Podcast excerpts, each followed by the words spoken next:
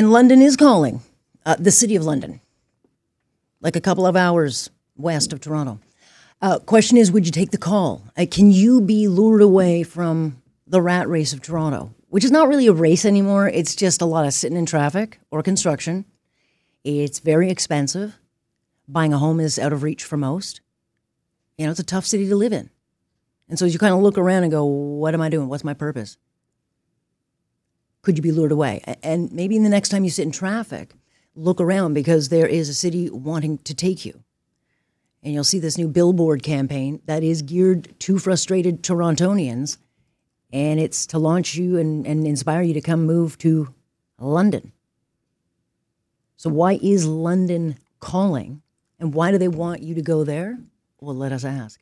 Kapil Lakhotia is the president and CEO of the London Economic Development Corporation. Good to have you.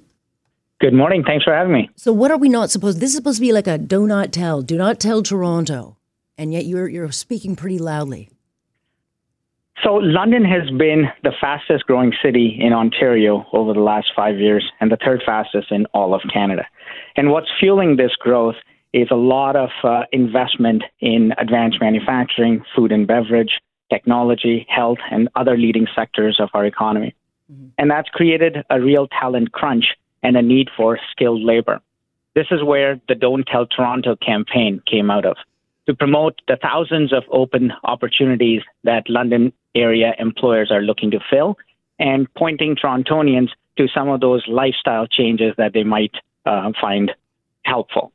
Yeah, and, and not new. I mean, Alberta has launched campaigns. It seems like right now, province to province, we've got all these cities kind of fighting over each other and trying to sell. And here's what we offer. And certainly outside of Toronto, and if you're a young person, and if I were being the old lady giving advice, I'd say don't start in Toronto because it's a very hard city to start in, right? It's a very hard city to get your foot in the door for kind of anything, whether it's a job or buying a house or really establishing yourself. So I think there are certainly demographics that could be swayed in. And, and you look to some of the numbers, um, you've had about 5,000 people reach out since the mm-hmm. campaign started.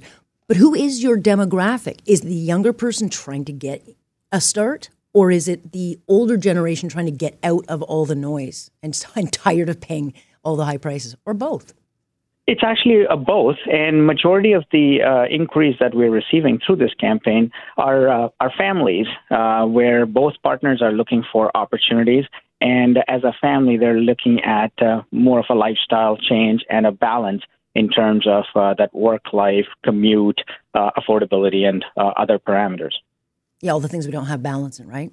Mm-hmm. Like really, like whether it's trying to, I get it, and I think the uh, for a lot of people, certainly Kapil, there were a lot of people during the pandemic who realized, oh, not traveling for two, three hours a day in traffic has a real value. I don't care about having more money, but it does have a lot of value being able to spend time with your kids or do homework well, or eat dinner with your family.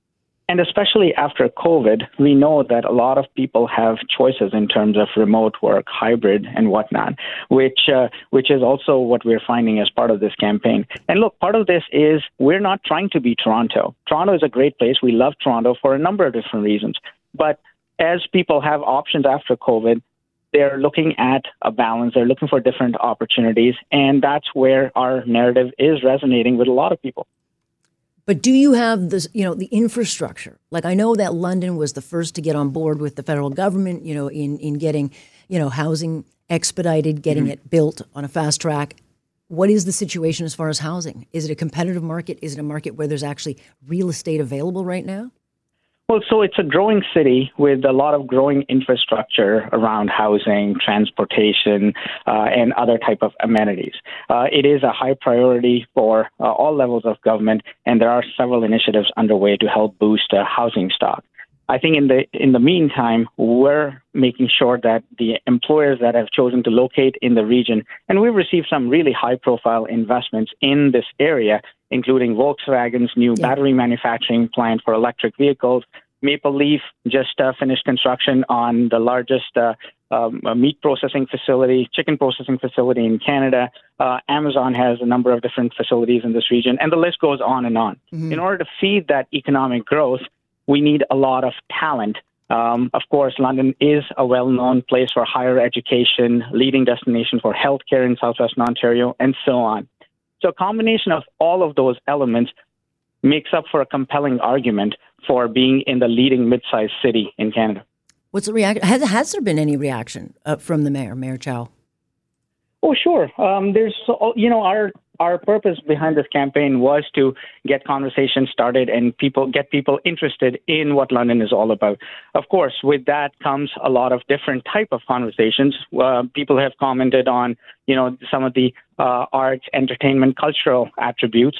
But that's where we are here to clarify that we are not trying to replicate Toronto. We are trying to um, uh, convey a message that London is punching above its weight as a leading mid-sized city. We do have great arts, culture, recreation, entertainment options as well. But again, within the um, um, element of being a mid-sized city, not looking to replicate Toronto.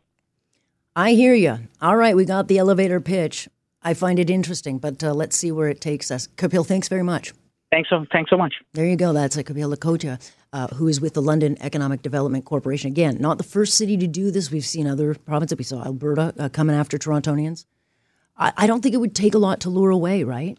Um, when you look at affordability um, concerns and some of the data behind it, right now, 40%, according to the Ontario Real Estate Association, 40% are actually looking at leaving the province entirely because it's just gotten too expensive. But I go back to my point, you know, Toronto's a really expensive town. And if you're just trying to get started out, it's a very difficult place. You kind of get, you know, entrenched in trying to keep up all the time. So I think a smaller market is a great place to, to start. The problem, though, for Olivia Chow, she's got a she, has got a billion point five problem, billion a billion point five problems. She's got to get people back downtown. Our downtown has not recovered. Our financial district has not recovered, and we've got now cities whether it's London or you know Calgary, wherever. They want our people. They want Torontonians, and they will go. But we've got to get people back downtown, or this city cannot survive in the future. You cannot run a city of Toronto and pay for, you know, um, the TTC and to pay for all these transfer um, infrastructure projects that we need if you've only got 60 to 70 percent of the people coming back down into the core.